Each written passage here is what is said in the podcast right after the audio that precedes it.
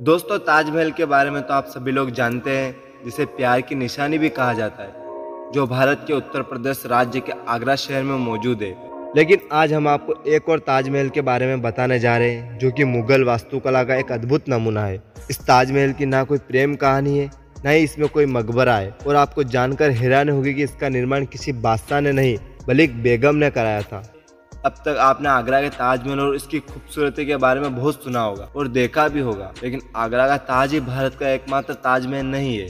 मध्य प्रदेश की राजधानी भोपाल में भी एक ताजमहल है। आगरा का ताजमहल मुगल बादशाह शाहजहां ने बनवाया था और इसे भोपाल के नवाब शाहजहां बेगम ने बनवाया था। इसकी लागत उस समय तीस लाख थी।